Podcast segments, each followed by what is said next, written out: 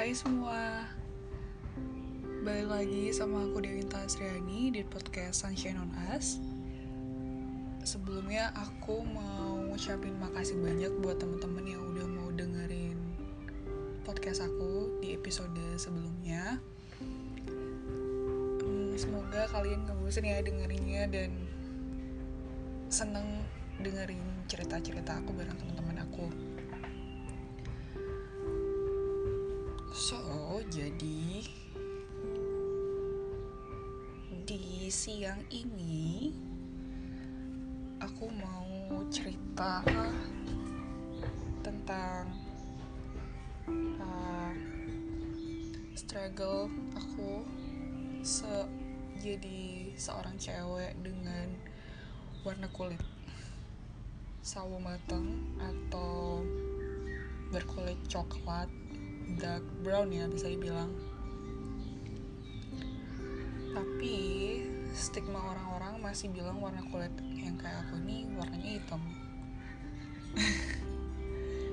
Dan itu agak sedikit buat beberapa orang ya.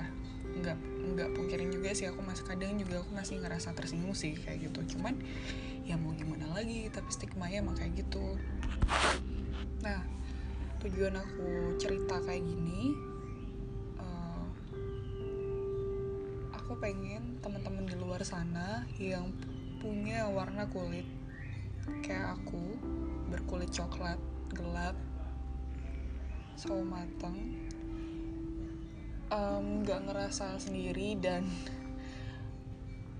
dan apa ya nggak uh, ngerasa rendah diri ya terus pastinya juga aku berharap kalian bangga dengan warna kulit kalian gitu loh. Hmm, kemarin juga aku sempat buat uh, pertanyaan gitu di lewat instastory aku. Dan aku buatnya masukin foto aku di kolom ask me question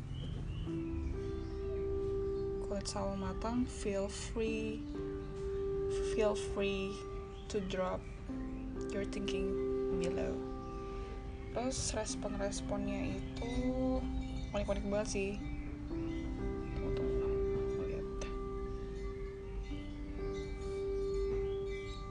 Yang pertama dari temen aku at Fiska Push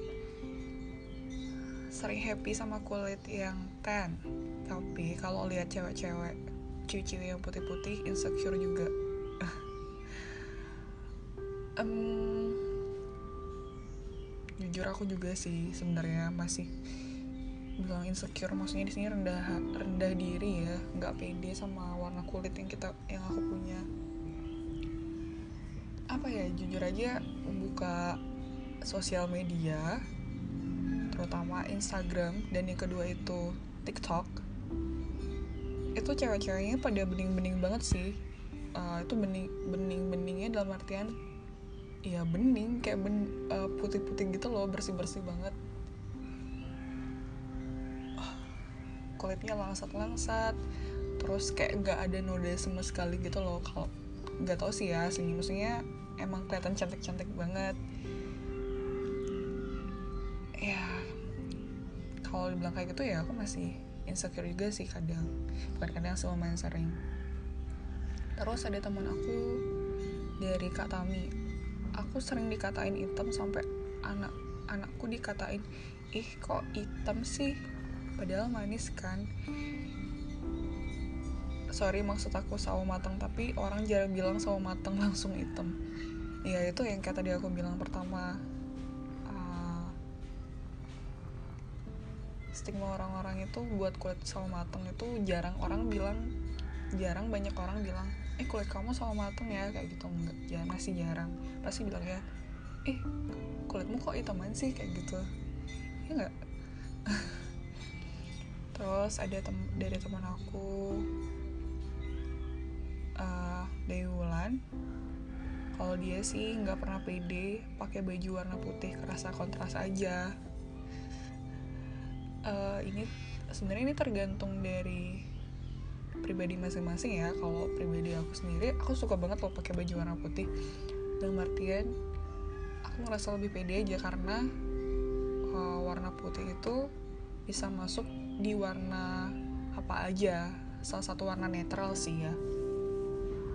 Kalau dan pribadi aku juga suka banget milih warna baju tuh yang lebih terang dari lebih uh, yang terang-terang gitu. Kayak warna merah uh, marun Terus kalau marun kan nggak terlalu terang tapi masih agak terang lah. Terus warna orange atau oranye atau warna kuning. Karena juga aku milih warna apa sih namanya warna peach atau agak jingga-jingga gitu warnanya itu itu tergantung dari pribadi masing-masing sih.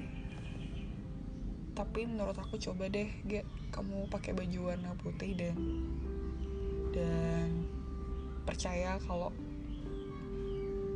kalau itu tuh bagus di kamu gitu loh. Malah kalau aku sendiri pakai baju warna gelap aku ngerasa kayak lebih tertutup bukan lebih tertutup. Uh, kayak malah bikin warna kulitku makin gelap dan aku kelihatan lusuh gitu loh nggak fresh dan nggak ceria kayak kalau aku sih gitu ya.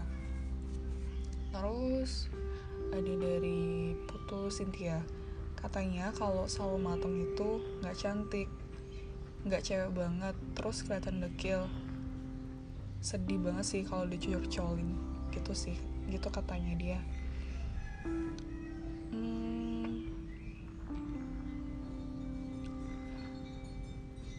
sebenarnya nggak nggak semua juga sih yang bilang kalau sawo matang itu nggak cantik nggak cewek banget. Cuman masih ada beberapa dan banyak yang yang berpikir kalau cewek kalau cewek cantik tuh yang warna kulitnya uh, langsat putih pokoknya yang lebih pokoknya yang cerah-cerah dan bening gitu. Nah ini balik lagi sih sama sama uh, sama ceritaku yang di good looking di standarisasi cantik ganteng di Asia terutama di Indonesia ya. Itu relate banget ke sana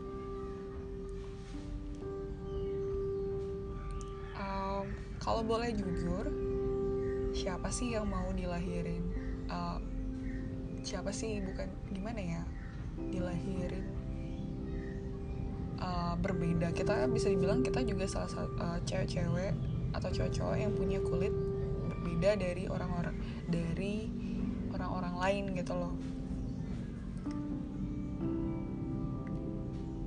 Dan sebenarnya berbeda itu indah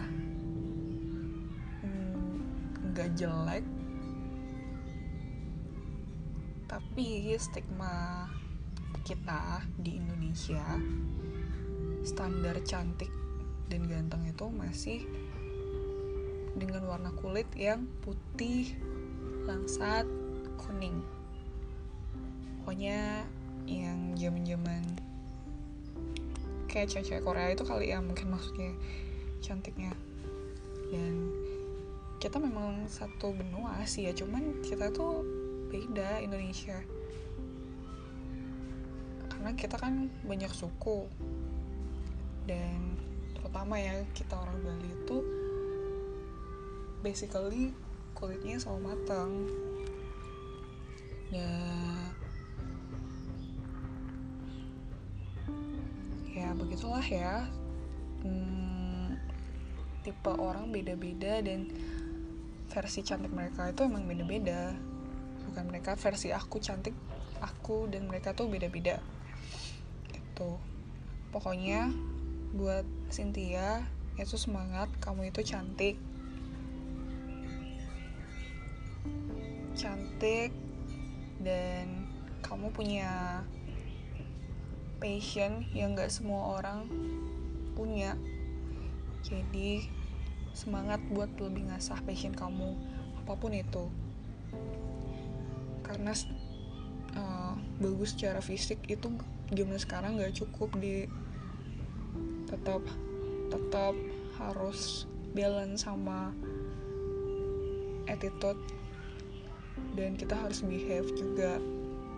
Pokoknya semangat lah kamu cantik pokoknya. Terus ada dari Gusti Sinta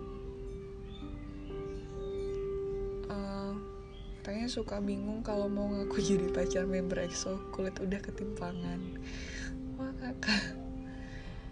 Ya kamu sama ini sama EXO boyband Korea. Jelas beda lah dek. Kulit udah ketimpangan. Tapi mereka juga ada kok kulitnya yang tan cowok-cowok ya terutama. Dan tan masih tan gitu. Jadi mukanya ada beberapa yang aku lihat kayak orang Indonesia gitu loh. Jadi kayaknya mereka pasti juga ada rasa ketertarikan deh sama cewek-cewek Indonesia. Terus ada temen aku nama akun Instagramnya Rainy in Underland. Biasa dipanggil Rani. Nah dia ini katanya dulu pernah banget dipanggil dipanggil Mbak Hitam Manis. Wah kakak emang aku kecap. Ini aku pernah juga sih waktu masih kecil aku pernah dipanggil apa iya ada langsung pipinya ya. Apa manis gitu. Nggak apa-apa hitam yang penting kan manis. Dalam hati pikiranku tuh bilang manis tuh langsung pikiran ke kecap bango tuh nggak? Kecap bango kecap manis bango. Gila. Tapi itu lucu sih.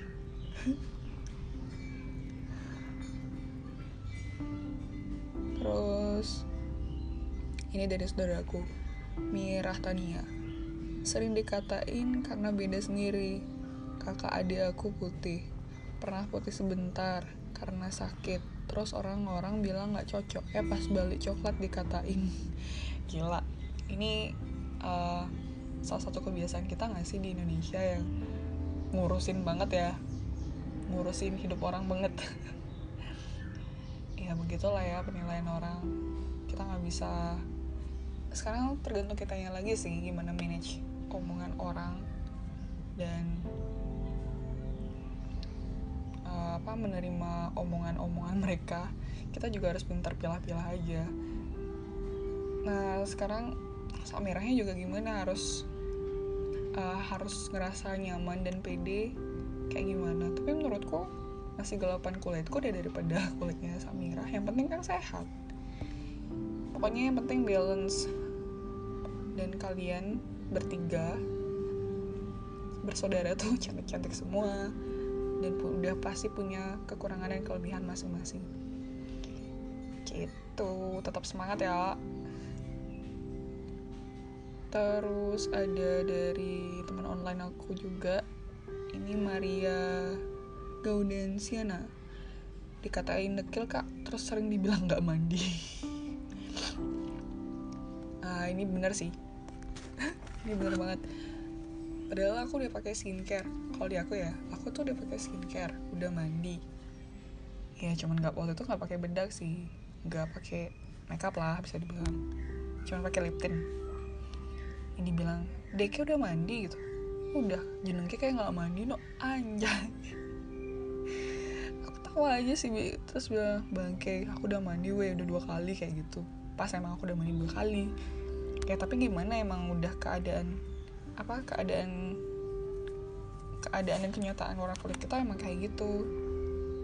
Jadi sekarang balik lagi kayak aku tadi bilang tergantung dari uh, pintar-pintar kamu nge-manage dan nge-handle omongan mereka. Dan kamu tuh cara nerimanya gimana. Jadi jangan terlalu dibawa hati banget deh. Semangat pokoknya terus aja rawat kulit sawo matang kita yang cantik ini biar kelihatan enak. Biar enak dipandang. Terus ada dari Marta. Katanya we are pretty. We are pretty pokoknya. Kalau ada yang bilang enggak langsung bakar mereka hidup-hidup. Kayak gila. Galak banget. Iya jelas lah kita semua jadi cewek tuh emang cantik dan udah dikasih kelebihan dan kekurangan masing-masing. Nah balik nih sekarang. Eh makasih dulu buat teman-teman yang udah mau sharing ya sebelumnya. Uh, balik lagi nih aku mau curhat dari cerita aku ya dari kecil. Aku hidup 24 tahun udah 24 tahun lahir dengan warna kulit yang sawo mateng masih kecil aku struggle banget sih. Bukan waktu masih kecil aja sekarang. Saya bukan kulitku sawo mateng dan pakai pakai isi kulit sensitif gitu loh. Waktu masih kecil lumayan struggle ya. Struggle dalam artian uh, dengan struggle mental dengan lingkungan di sekitar tentang warna kulit aku yang punya warna kulit yang aku punya sampai-sampai dulu aku waktu masih kecil ah ini aku udah pernah jelasin juga di episode sebelumnya di Good Looking Standarisasi Cantik Ganteng Indonesia. Hmm, dulu waktu masih kecil itu aku struggle sama lingkungan karena aku diajaknya dia ya bukan diajak. Karena aku lumayan beda juga sih sama sama mukanya sama dan kulitnya juga agak beda sama kakakku ya kakakku cowok nah di sini posisinya orang tua aku uh, bapakku dan almarhum mamaku punya warna kulit yang berbeda.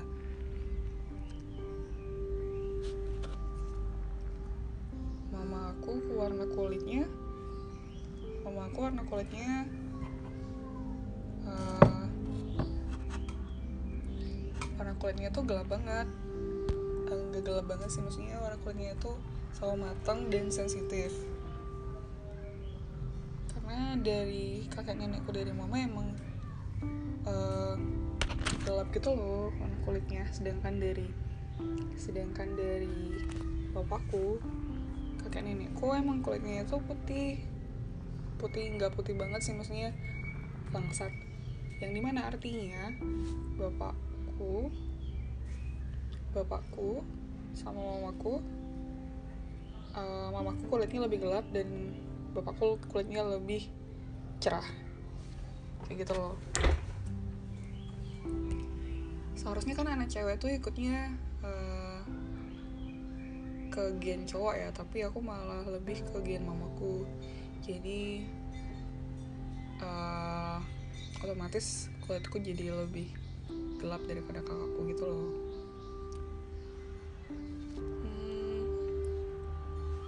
sampai-sampai dulu waktu aku masih kecil karena teman-temanku kulitnya pada putih-putih pada putih bening gitu lah pokoknya warna kulitnya itu lansat lah pokoknya. Aku sampai jadi agak tomboy gitu loh karena aku nggak ngerasa nggak nyaman karena ngerasa nggak pede ya terutama. Karena aku ngerasa nggak pede dan rendah diri dengan warna kulit coklatku gitu loh. Padahal sebenarnya nggak ada yang salah. Terus orang tua aku juga jarang muji. Seperti kayak apa ya? Terus orang tua aku tuh juga jarang muji gitu loh. Apa bilang pasti dia bilangnya kalau misalnya teman uh, iya manis ya ada langsung pipinya gitu. Iya tapi hitam gitu. Pasti dijawabnya kan nggak apa-apa hitam manis hitam manis tapi gitu. Yang kayak aku udah mikirnya ya ampun segitunya amat ya gitu namanya anak kecil ya ya jadi sampai dari sana aku tetap kayak apa sih lebih nyaman dengan gaya boyisku gitu tomboy. Itu sampai itu sampai SD sih kelas 6 dulu aku nggak punya baju rok gitu loh. Rata-rata semua uh, bajuku pakai celana. Nah sampai akhirnya aku uh, tapi aku punya kelebihan juga pasti. Uh, kelebihanku aku punya hobi nari ya nggak bagus-bagus amat sih. Mamaku uh, masukin aku ke sanggar tari Bali. Sanggar tari Bali sampai akhirnya aku seneng banget nari Bali. Dan karena aku dulu rutin nari Bali dan rutin nari Bali dan uh, les renang juga badanku jadi tinggi gitu loh.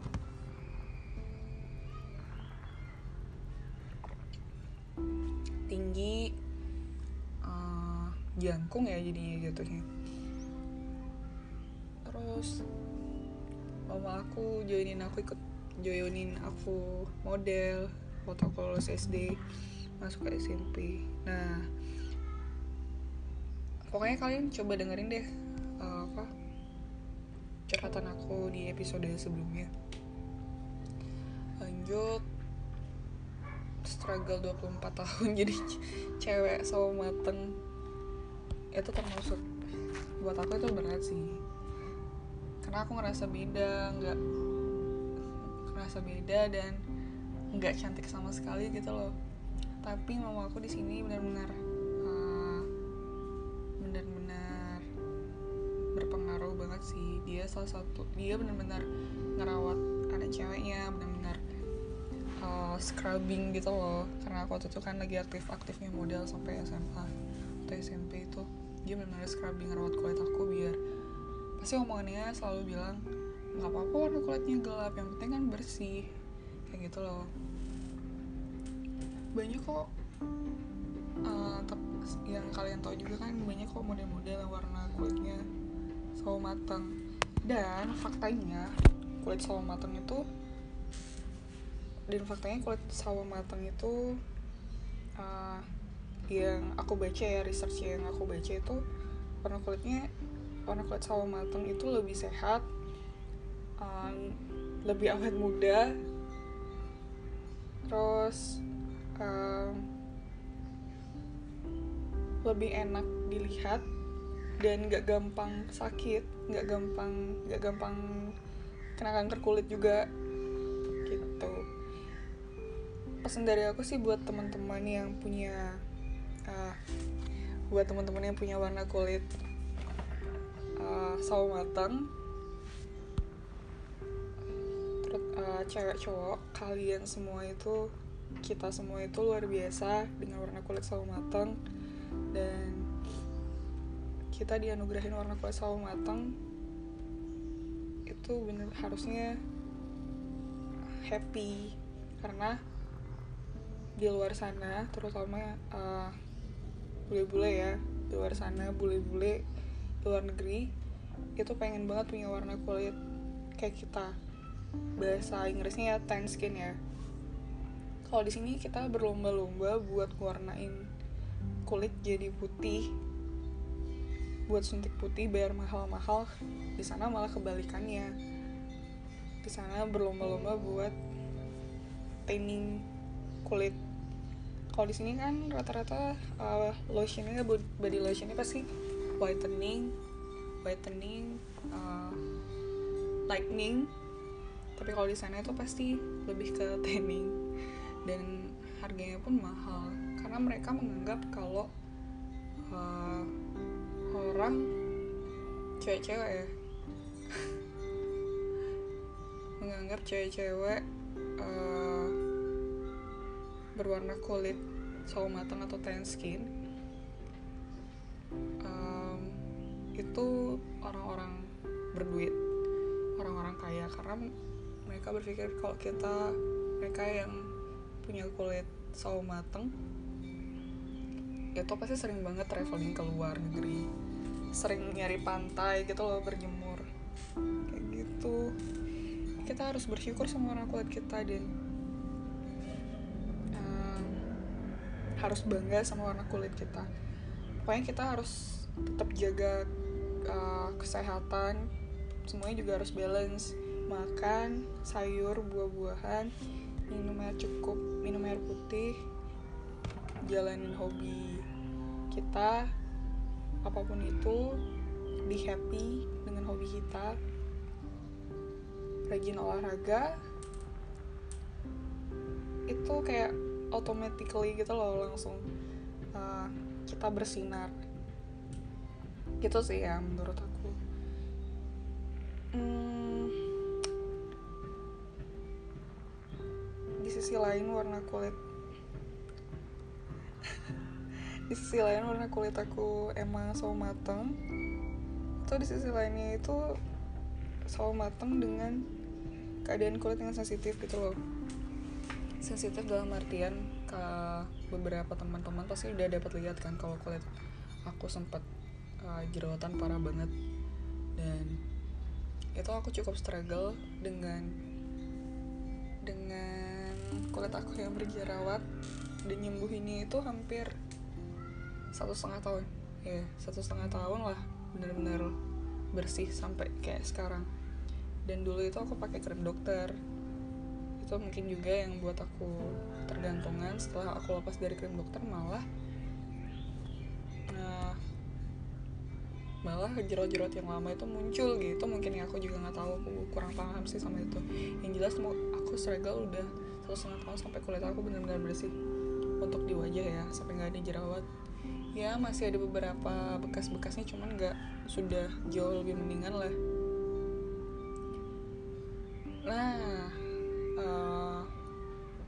sembuh di jerawat tapi kulit aku sensitif di daerah lainnya misal di tangan aku tangan aku itu lebih gampang kayak bintik-bintik gitu loh. Aku juga nggak paham sih kadang kalau dingin kalau dingin uh, langsung muncul bintik-bintik kecil. Kalau aku bilangnya berbunga dan kondisi kulit aku itu kering kalau aku salah makan aja dikit uh, salah makan daging yang nggak fresh entah itu seafood atau protein yang nggak fresh itu langsung gatal-gatal seluruh badan sampai muka gitu loh. Dan di sisi lain juga uh, di dada aku di di dada di sebelah kiri karena nggak terekspos banget pakai baju nah itu timbul kayak ruang putih kayak agak berpulau gitu yang kalau bahasa Balinya dibilang bulenan tapi itu bukan bulenan. Karena kalau bulenan itu biasanya gatel dan kayak panu gitu loh. Tapi ini enggak. Jadi ya ada tumbuh ruang di sebelah kiri dadaku dan akhirnya aku periksa ke dokter kulit. Dan dokter kulitnya bilang kalau emang apa aku itu kena gejala vitiligo. Kalian bisa searching deh apa uh, kayak gimana itu vitiligo. Uh, awalnya aku juga udah searching searching tapi aku nggak mau self diagnose jadi aku periksa aja langsung ke dokter kulit. Dan dokter kulitnya pun sendiri bilang kayak gitu kalau aku gejala vitiligo. Nah di mana gejala vitiligo ini? Sebenarnya uh, itu awalnya dari kalau nggak salah ya dari penjelasan dokter itu bilang kalau vitiligo itu awalnya dari auto, dari imun kita sendiri di mana uh, imun kita menyerang menyerang sel sel menyerang sendiri sel yang ada di dalam sel baik yang di dalam di yang ada di dalam tubuh kita gitu. Terus aku nanya loh uh, itu apa yang buat ya dok sampai jadi kulit saya jadi kayak gini? gitu tuh bilang dokternya tuh bilang kalau kalau apa kalau uh, awalnya gini aku bilang iya dok kulit saya juga sensitif kulit saya emang sensitif baru aja saya sembuh dari jerawat. Saya bilang kayak gitu. Kayak aku bilang kayak gitu. Saya bilang iya orang kamu ya sensitif juga. Terus aku kayak diem gitu loh nggak bisa ngomong apa. Aku juga bingung sih kenapa dia tiba-tiba bisa ngomong kayak gitu. Iya orang kamu juga sensitif jelas kulitnya ikutin kamu.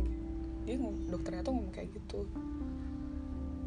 Kamu tau nggak kenapa kamu bisa kayak gini? Uh, sampai kulitmu bisa kayak gini? Semuanya tuh asalnya tuh dari pikiran kamu sendiri. Dokternya ngomong kayak gitu. Lah aku bingung kan? Maksudnya ada arti aku bingung. Aku juga kaget sih. Ternyata autoimun imunitas manusia turun itu karena emang berasal dari sini.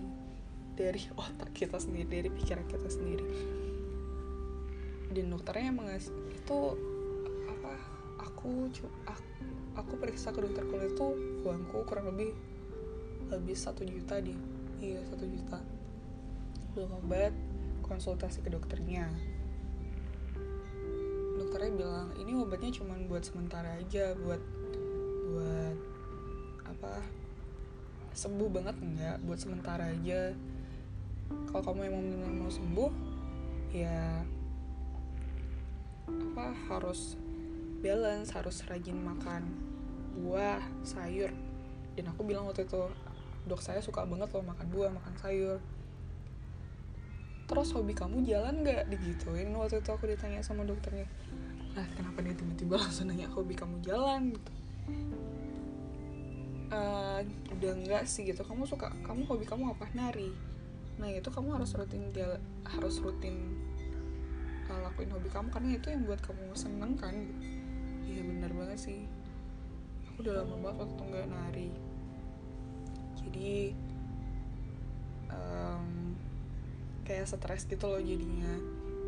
Nggak ada tempat ngeluarin ngeluarin uh, hobi aku nggak ada tempat buat buat uh, ngeluarin hobi aku kayak tadi aku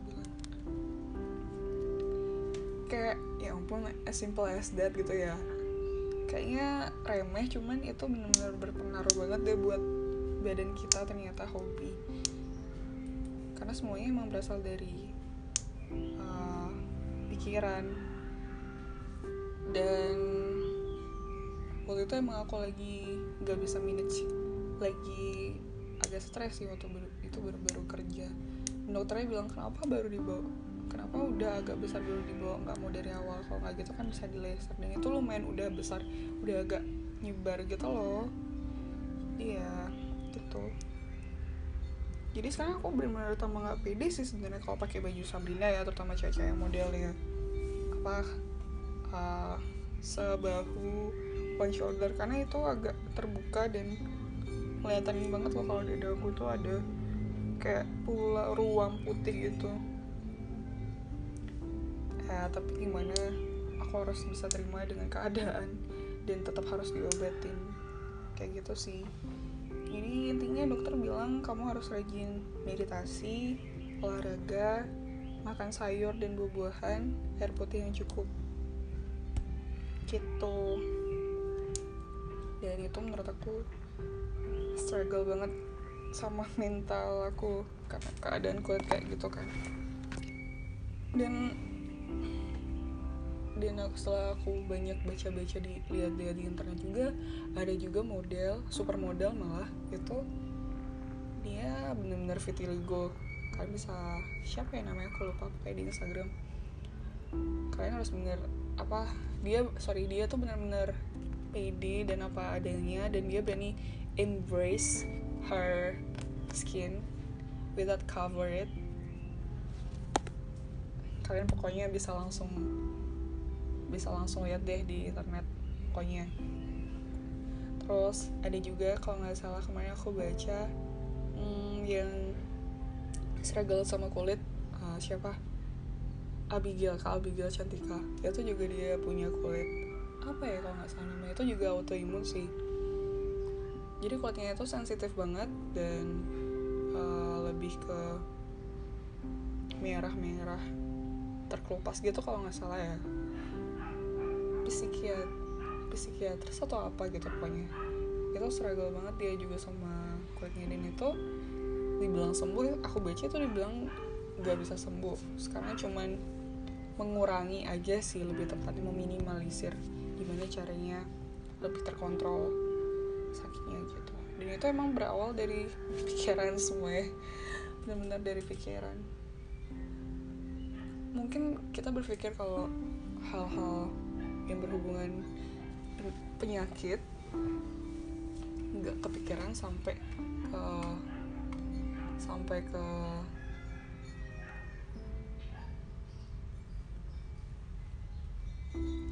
apa nggak kepikiran sorry nggak kepikir nggak kepikiran sampai ke stres ya atau ke mental kita kenapa kita sampai sakit. Dan apa pun penyakitnya itu pasti berasal dari pikiran apa pun itu. Semuanya aku baca kayak gitu. Ya kita hidup di zaman yang udah canggih dan maju banget. Tapi tingkat uh, stresnya makin tinggi juga. Dan ini aku masih nggak paham juga sih kenapa. Jujur aku nggak paham karena aku nggak mempelajari itu dan aku cuma suka baca-baca aja. Pokoknya intinya dari curhatan aku di episode kali ini aku berharap buat teman-teman di luar sana yang lagi berjuang dengan uh, kondisi apa pun kondisi kulit kalian apa pun itu baik itu warna kulit kalian sawo matang kayak aku warna kulit gelap putih uh, langsat tapi kalian udah punya masalah kulit lainnya pokoknya uh, cewek cowok kalian luar biasa sudah sampai di tahap ini dan kalian masih berjuang buat tetap hidup stay alive uh, kalian harus appreciate sama hidup kalian karena kalian benar-benar sudah berjuang sampai di titik ini karena ya, yang kita tahu sendiri kalau sekarang zaman memang udah maju banget teknologi udah maju tapi kita masih dijajah sama pikiran-pikiran kita sendiri. Apalagi sekarang ada pandemi COVID-19 semuanya serba susah. Kita juga ruang geraknya nggak belum bisa luas kayak normal senormalnya dulu jadi sekarang kita harus pintar-pintar uh, memanage hidup dari baik fisik maupun psikis kita. Segitu dulu ceritanya hari ini. Pokoknya kalian harus tetap semangat tetap berjuang untuk hidup kalian dan orang-orang sekitar. Uh, pokoknya kalian luar biasa. Tetap senyum. Tetap senyum dan bahagia ya teman-teman. See you on the next episode. Dadah.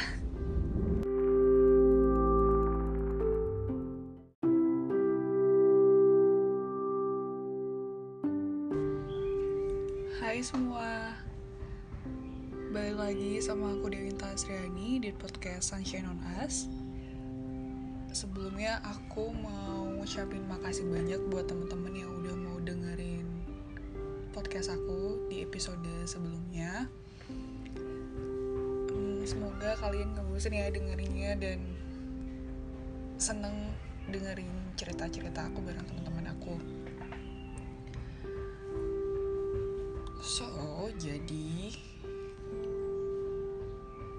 di siang ini aku mau cerita tentang uh, struggle aku se jadi seorang cewek dengan warna kulit. Sawo matang atau berkulit coklat dark brown ya bisa dibilang. Tapi stigma orang-orang masih bilang warna kulit aku ini warnanya hitam. Dan itu agak sedikit buat beberapa orang ya. Nggak nggak pungkirin juga sih aku masih kadang juga aku masih ngerasa tersinggung sih kayak gitu. Cuman ya mau gimana lagi tapi stigma-nya emang kayak gitu. Nah tujuan aku cerita kayak gini uh,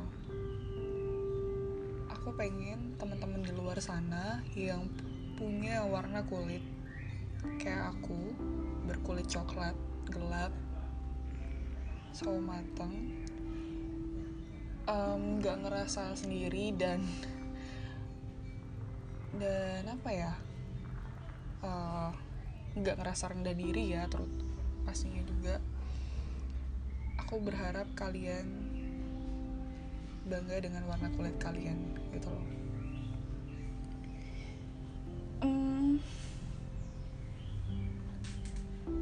kemarin juga aku sempat buat uh, pertanyaan gitu di lewat instastory aku.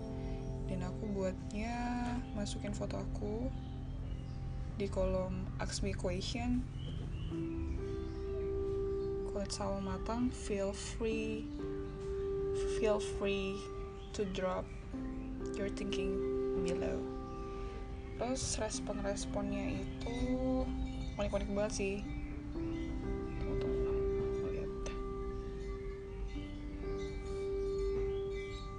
Yang pertama dari temen aku at Fiska Push sering happy sama kulit yang tan. Tapi kalau lihat cewek-cewek cewek yang putih-putih insecure juga. Um, jujur aku juga sih sebenarnya masih bilang insecure. Maksudnya di sini rendah rendah diri ya. Nggak pede sama warna kulit yang kita yang aku punya. Apa ya jujur aja buka sosial media terutama Instagram dan yang kedua itu TikTok.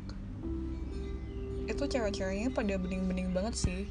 Uh, itu bening bening-beningnya dalam artian ya bening kayak ben, uh, putih-putih gitu loh bersih-bersih banget. Uh, kulitnya langsat-langsat terus kayak nggak ada noda sama sekali gitu loh. Kalau nggak tau sih ya aslinya. Maksudnya emang kelihatan cantik-cantik banget. Ya kalau dibilang kayak gitu ya aku masih insecure juga sih kadang. Bukan kadang sih lumayan sering. Terus ada teman aku dari Kak Tami aku sering dikatain hitam sampai anak anakku dikatain ih kok hitam sih? Padahal manis kan? Sorry maksud aku sawo matang tapi orang jarang bilang sawo matang langsung hitam. Ya itu yang kayak tadi aku bilang pertama stigma orang-orang itu buat kulit sawo mateng itu jarang orang bilang jarang banyak orang bilang eh kulit kamu sawo mateng ya kayak gitu. Enggak ya masih jarang. Pasti bilang ya eh kulitmu kok hitaman sih? Kayak gitu. Ya enggak terus ada tem dari teman aku uh, Dewi Wulan. Kalau dia sih nggak pernah pede pakai baju warna putih kerasa kontras aja. Uh, ini sebenarnya ini tergantung dari pribadi masing-masing ya. Kalau pribadi aku sendiri aku suka banget loh pakai baju warna putih. Dan artian aku ngerasa lebih pede aja karena uh, warna putih itu bisa masuk di warna apa aja. Salah satu warna netral sih ya. Kalau dan pribadi aku juga suka banget milih warna baju tuh yang lebih terang dari lebih uh, yang terang-terang gitu. Kayak warna merah uh, marun Maksud kalau marun kan nggak terlalu terang tapi masih agak terang lah. Terus warna orange atau oranye atau warna kuning. Karena juga aku milih warna apa sih namanya warna peach atau agak jingga-jingga gitu warnanya. Nah itu itu tergantung dari pribadi masing-masing sih tapi menurut aku coba deh gak kamu pakai baju warna putih dan dan percaya kalau kalau itu tuh bagus di kamu gitu loh. Malah kalau aku sendiri pakai baju warna gelap aku ngerasa kayak lebih tertutup bukan lebih tertutup. Uh, kayak nget malah bikin warna kulitku makin gelap dan aku kelihatan lusuh gitu loh nggak fresh dan nggak ceria kayak kalau aku sih gitu ya. Terus ada dari Putu Cynthia katanya kalau sawo matang itu nggak cantik nggak cewek banget terus kelihatan dekil. Sedih banget sih kalau dicucur-colin gitu sih gitu katanya dia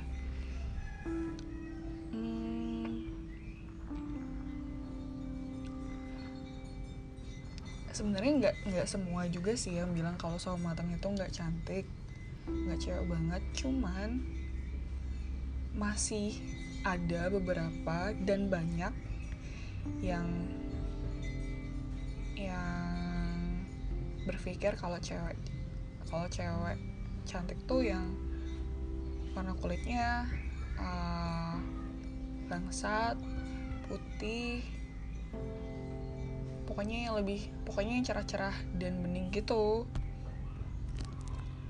Nah ini balik lagi sih sama sama uh, sama ceritaku yang di good looking di standarisasi cantik ganteng di Asia terutama di Indonesia ya. Itu relate banget ke sana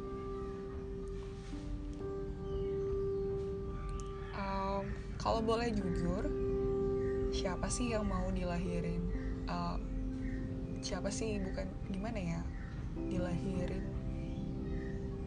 uh, berbeda? Kita bisa dibilang kita juga salah satu uh, cewek-cewek atau cowok-cowok yang punya kulit berbeda dari orang-orang dari orang-orang lain gitu loh. Dan sebenarnya berbeda itu indah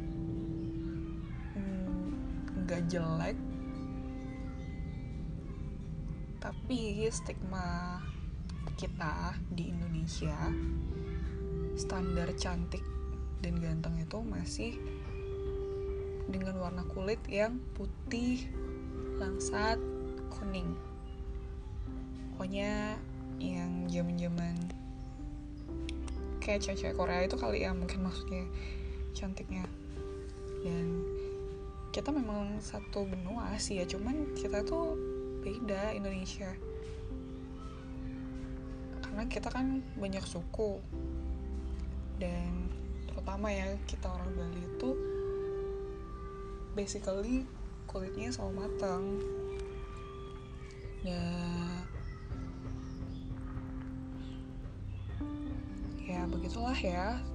Hmm, tipe orang beda-beda dan versi cantik mereka itu emang beda-beda. Bukan mereka versi aku cantik aku dan mereka tuh beda-beda. Itu pokoknya buat Cynthia itu semangat kamu itu cantik. Cantik dan kamu punya passion yang gak semua orang punya. Jadi semangat buat lebih ngasah passion kamu apa pun itu. Karena uh, bagus secara fisik itu zaman sekarang gak cukup di tetap tetap harus balance sama attitude. Dan kita harus behave juga. Pokoknya semangat lah. Kamu cantik pokoknya. Terus ada dari Gusti Sinta katanya suka bingung kalau mau ngaku jadi pacar member EXO kulit udah ketimpangan. Wah kakak. Ya kamu sama ini sama EXO boyband Korea. Jelas beda lah dek. Kulit udah ketimpangan. Tapi mereka juga ada kok kulitnya yang tan cowok-cowok ya terutama. Dan tan masih tan gitu. Jadi mukanya ada beberapa yang aku lihat kayak orang Indonesia gitu loh. Jadi kayaknya mereka pasti juga ada rasa ketertarikan deh sama cewek-cewek Indonesia. Terus ada temen aku nama akun Instagramnya Rainy in Underland. Biasa dipanggil Rani.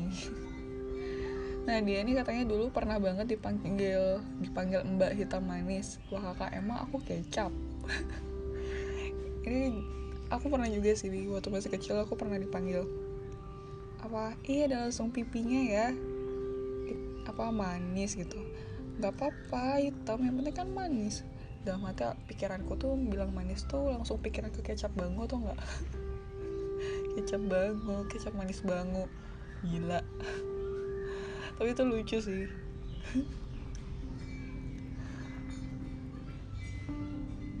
Terus ini dari saudaraku Mirah Tania. Sering dikatain karena beda sendiri. Kakak adik aku putih. Pernah putih sebentar karena sakit. Terus orang-orang bilang nggak cocok. Ya pas balik coklat dikatain. Gila. Ini uh, salah satu kebiasaan kita nggak sih di Indonesia yang ngurusin banget ya? Ngurusin hidup orang banget. Ya begitulah ya penilaian orang. Kita nggak bisa sekarang tergantung kitanya lagi sih gimana manage omongan orang dan uh, apa menerima omongan-omongan mereka. Kita juga harus pintar pilah-pilah aja. Nah sekarang Samirahnya juga gimana? Harus uh, harus ngerasa nyaman dan pede kayak gimana? Tapi menurutku masih gelapan kulitku deh daripada kulitnya Samirah yang penting kan sehat. Pokoknya yang penting balance dan kalian bertiga bersaudara tuh cantik-cantik semua. Dan udah pasti punya kekurangan dan kelebihan masing-masing. Gitu tetap semangat ya. Terus ada dari teman online aku juga. Ini Maria Gaudensiana. Dikatain dekil kak. Terus sering dibilang nggak mandi. Ah ini bener sih ini bener banget. Padahal aku udah pakai skincare. Kalau di aku ya aku tuh udah pakai skincare. Udah mandi. Ya cuman nggak waktu itu nggak pakai bedak sih. Nggak pakai makeup lah bisa dibilang. Cuman pakai lip tint. Ini bilang deke udah mandi gitu. Udah jenengnya kayak nggak mandi no. Anjay. Tawa aja sih terus bilang bangke aku udah mandi weh udah dua kali kayak gitu. Pas emang aku udah mandi dua kali ya tapi gimana emang udah keadaan apa keadaan keadaan dan kenyataan warna kulit kita emang kayak gitu. Jadi sekarang balik lagi kayak aku tadi bilang tergantung dari uh, pintar-pintar kamu nge-manage dan nge-handle omongan mereka. Dan kamu tuh cara nerimanya gimana. Jadi jangan terlalu dibawa hati banget deh. Semangat pokoknya terus aja rawat kulit sawo matang kita yang cantik ini biar kelihatan enak. Biar enak dipandang. Terus ada dari Marta. Katanya we are pretty. We are pretty pokoknya. Kalau ada yang bilang enggak langsung bakar mereka hidup-hidup. Kayak gila. Galak banget. Iya jelas lah kita semua jadi cewek tuh emang cantik dan udah dikasih kelebihan dan kekurangan masing-masing. Nah balik nih sekarang. Eh makasih dulu buat teman-teman yang udah mau sharing ya sebelumnya. Uh, balik lagi nih aku mau curhat dari cerita aku ya dari kecil. Aku hidup 24 tahun, udah 24 tahun lahir dengan warna kulit yang sawo mateng waktu masih kecil aku struggle banget sih. Bukan waktu masih kecil aja sekarang. Saya bukan kulitku selalu mateng dan pakai pakai isi kulit sensitif gitu loh. Waktu masih kecil lumayan struggle ya. Struggle dalam artian uh, dengan struggle mental dengan lingkungan di sekitar tentang warna kulit aku yang punya warna kulit yang aku punya sampai-sampai dulu aku waktu masih kecil ah ini aku udah pernah jelasin juga di episode sebelumnya di Good Looking Standarisasi Cantik Ganteng Indonesia. Hmm, dulu waktu masih kecil itu aku struggle sama lingkungan karena aku diajak-ajak ya bukan diajak. Karena aku lumayan beda juga sih sama sama mukanya sama dan kulitnya juga agak beda sama kakakku ya kakakku cowok Nah, di sini posisinya orang tua aku, uh, bapakku, dan almarhum mamaku punya warna kulit yang berbeda.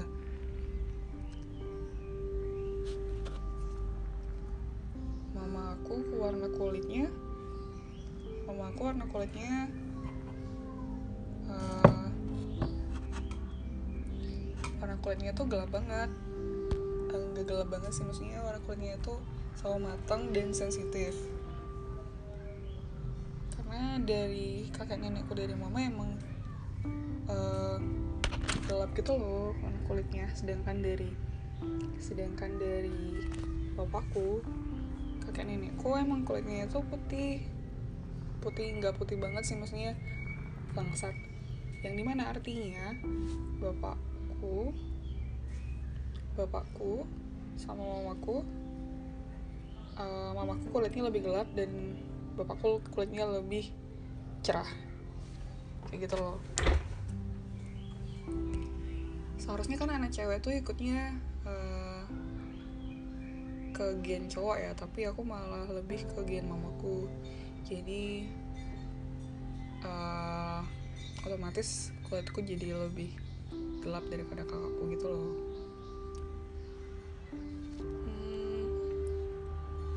sampai-sampai dulu waktu aku masih kecil karena teman-temanku kulitnya pada putih-putih pada putih bening gitu lah pokoknya warna kulitnya itu lansat lah pokoknya. Aku sampai jadi agak tomboy gitu loh karena aku nggak ngerasa nggak nyaman karena ngerasa nggak pede ya terutama. Karena aku ngerasa nggak pede dan rendah diri dengan warna kulit coklatku gitu loh. Padahal sebenarnya nggak ada yang salah. Terus orang tua aku juga jarang muji. Seperti kayak apa ya? Terus orang tua aku tuh juga jarang muji gitu loh. Apa bilang pasti dia bilangnya kalau misalnya sama uh, manis ya ada langsung pipinya gitu. Iya tapi hitam gitu. Pasti dijawabnya kan nggak apa-apa hitam manis. Hitam manis tapi gitu. Yang kayak aku udah mikirnya ya ampun segitunya amat ya gitu. Namanya anak kecil ya ya jadi sampai dari sana aku tetap kayak apa sih lebih nyaman dengan gaya boyisku gitu tomboy. Itu sampai itu sampai SD sih kelas 6 lo kok nggak punya baju rok gitu loh. Rata-rata semua uh, bajuku pakai celana. Nah sampai akhirnya aku uh, tapi aku punya kelebihan juga pasti. Uh, kelebihanku aku punya hobi nari ya nggak bagus-bagus amat sih. Mama aku uh, masukin aku ke sanggar tari Bali. Sanggar tari Bali sampai akhirnya aku seneng banget nari Bali.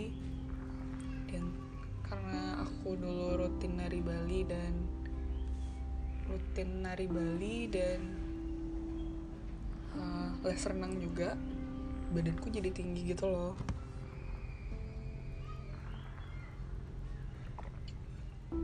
Tinggi jangkung ya jadinya jatuhnya. Terus mama aku joinin aku ikut joinin aku model lulus SD masuk ke SMP nah pokoknya kalian coba dengerin deh uh, apa curhatan aku di episode sebelumnya. Lanjut. Struggle 24 tahun jadi cewek sama mateng itu termasuk buat aku itu berat sih. Karena aku ngerasa beda nggak ngerasa beda dan nggak cantik sama sekali gitu loh. Tapi mama aku di sini benar-benar uh, benar-benar berpengaruh banget sih. Dia salah satu dia benar-benar ngerawat anak ceweknya benar-benar uh, scrubbing gitu loh. Karena aku waktu itu kan lagi aktif-aktifnya model sampai SMA atau SMP itu dia benar-benar scrubbing ngerawat kulit aku biar pasti omongannya selalu bilang nggak apa-apa warna kulitnya gelap yang penting kan bersih. Kayak gitu loh. Banyak kok uh, yang kalian tahu juga kan banyak kok model-model yang warna kulitnya sawo matang dan faktanya kulit sawo matang itu dan faktanya kulit sawo matang itu uh, yang aku baca ya research yang aku baca itu warna kulitnya warna kulit sawo matang itu lebih sehat um, lebih awet muda terus um, lebih enak dilihat dan gak gampang sakit gak gampang gak gampang kena kanker kulit juga gitu. Pesan dari aku sih buat teman-teman yang punya uh, buat teman-teman yang punya warna kulit uh, sawo matang uh, cewek cowok kalian semua itu kita semua itu luar biasa dengan warna kulit sawo matang. Dan kita dianugerahin warna kulit sawo matang itu bener harusnya happy. Karena di luar sana terutama uh, bule-bule ya di luar sana bule-bule luar negeri itu pengen banget punya warna kulit kayak kita. Bahasa Inggrisnya ya tan skin ya. Kalau di sini kita berlomba-lomba buat warnain kulit jadi putih. Buat suntik putih bayar mahal-mahal di sana malah kebalikannya. Di sana berlomba-lomba buat tanning kulit kalau di sini kan rata-rata uh, lotionnya body lotionnya pasti whitening whitening uh, lightening.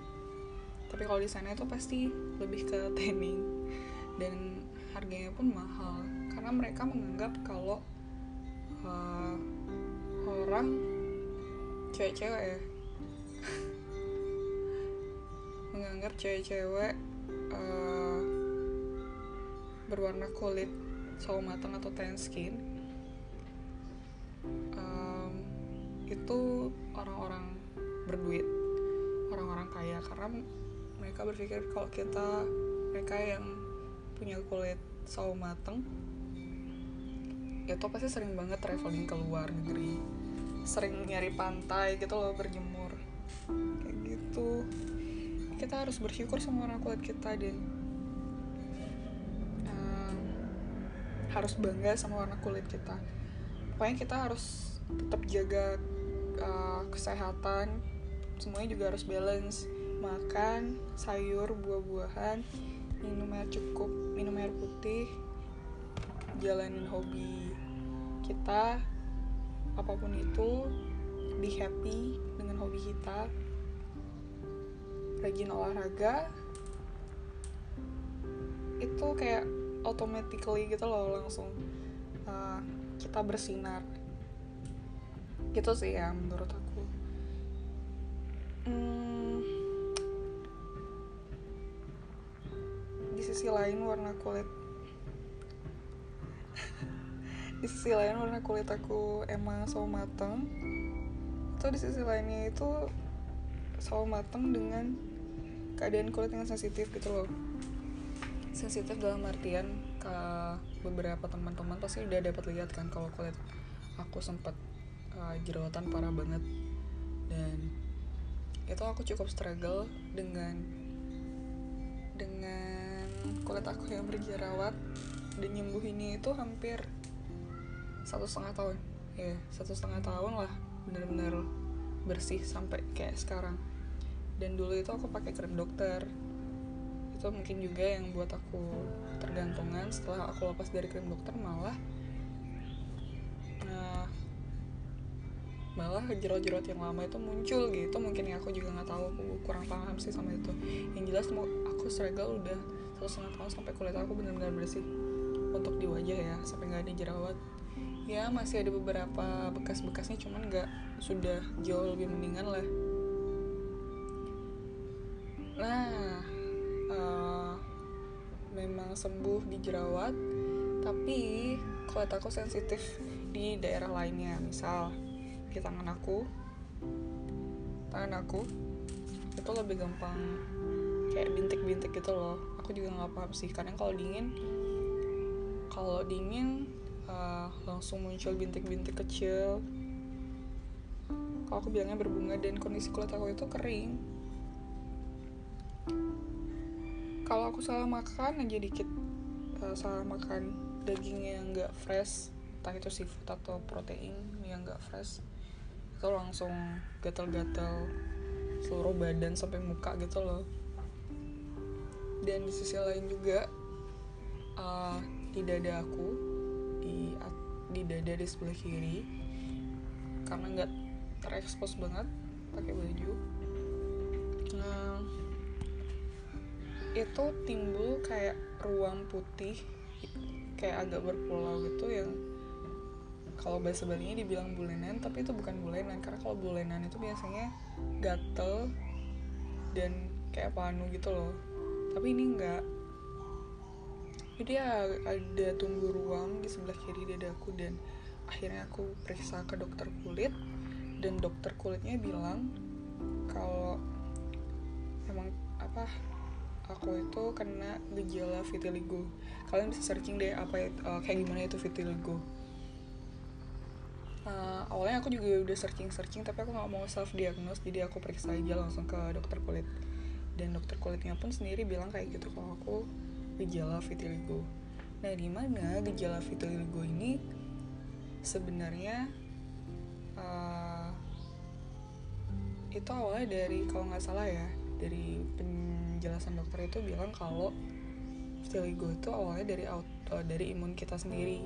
Di mana uh, imun kita menyerang menyerang sel sel menyerang sendiri sel yang ada di dalam sel baik yang di dalam di yang ada di dalam tubuh kita gitu. Terus aku nanya loh uh, itu apa yang buat ya dok sampai jadi kulit saya jadi kayak gini? gitu dokternya tuh bilang dokternya tuh bilang kalau kalau apa kalau uh, awalnya gini aku bilang iya dok kulit saya juga sensitif kulit saya emang sensitif baru aja saya sembuh dari jerawat saya bilang kayak gitu. Kayak aku bilang kayak gitu.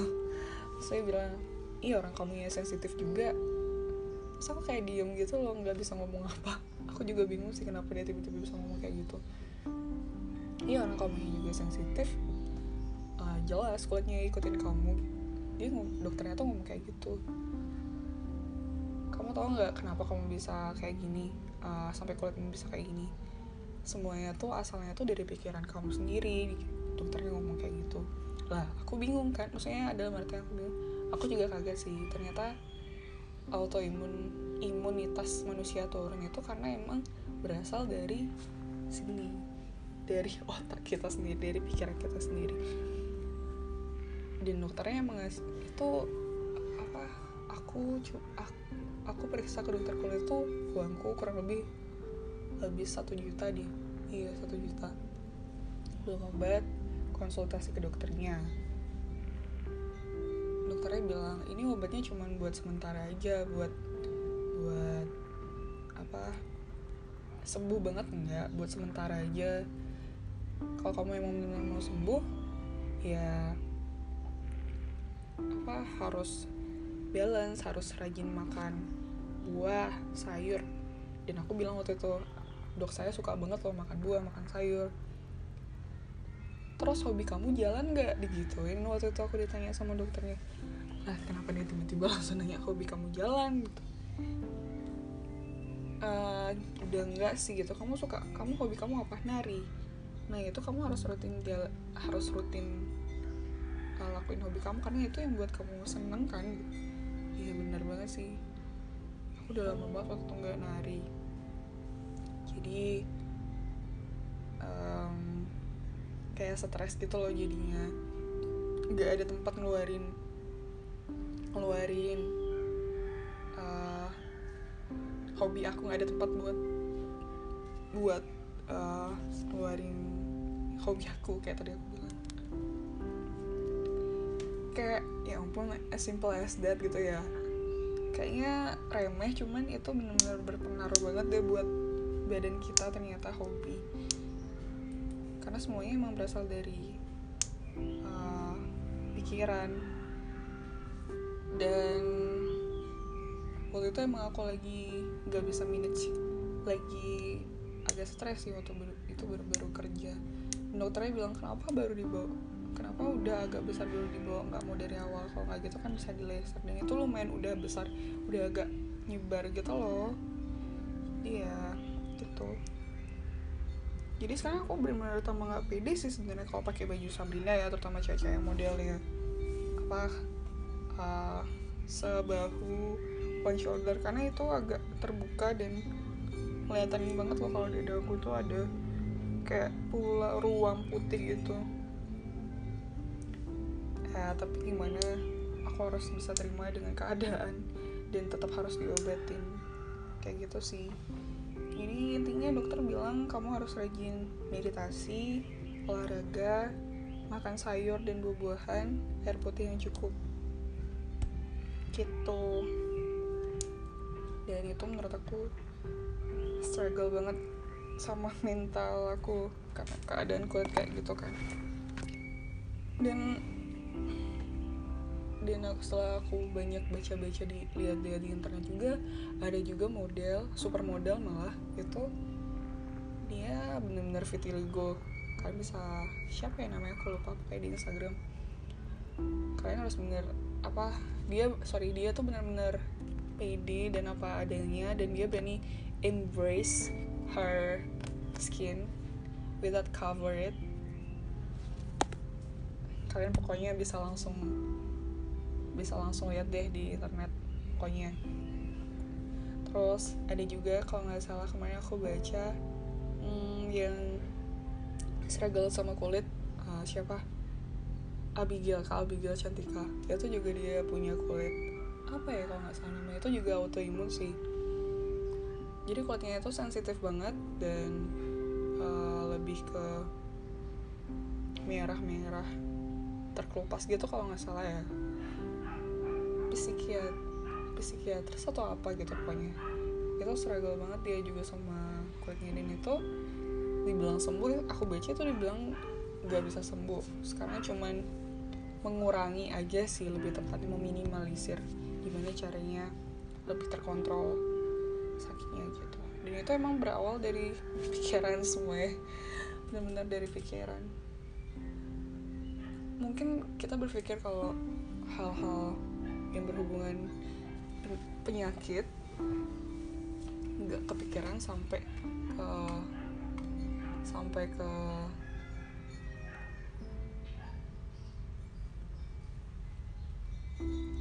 apa nggak kepikiran sorry nggak kepikir nggak kepikiran sampai ke stres ya atau ke mental kita kenapa kita sampai sakit. Dan apa pun penyakitnya itu pasti berasal dari pikiran. Apa pun itu. Semuanya aku baca kayak gitu. Ya kita hidup di zaman yang udah canggih dan maju banget. Uh, tapi tingkat uh, stresnya makin tinggi juga. Dan ini aku masih nggak paham juga sih kenapa. Jujur aku nggak paham. Karena aku nggak mempelajari itu dan aku cuma suka baca-baca aja. Pokoknya intinya dari curhatan aku di episode kali ini aku berharap buat teman-teman di luar sana yang lagi berjuang dengan uh, kondisi apa pun kondisi kulit kalian apa pun itu baik itu warna kulit kalian sawo matang kayak aku warna kulit gelap putih uh, langsat tapi kalian ada punya masalah kulit lainnya pokoknya uh, cewek cowok kalian luar biasa sudah sampai di tahap ini dan kalian masih berjuang buat tetap hidup stay alive kalian harus appreciate sama hidup kalian. Karena kalian benar-benar sudah berjuang sampai di titik ini. Karena ya, yang kita tahu sendiri kalau sekarang zaman memang udah maju banget teknologi udah maju tapi kita masih dijajah sama pikiran-pikiran kita sendiri.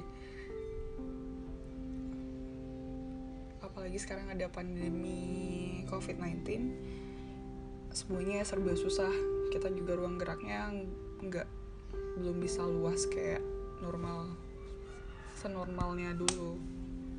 Jadi sekarang kita harus pintar-pintar uh, memanage hidup dari baik fisik maupun psikis kita.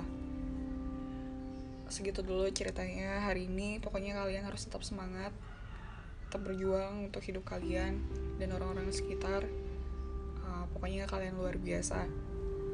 Tetap senyum. Tetap senyum. Dan bahagia ya teman-teman. See you on the next episode. Dadah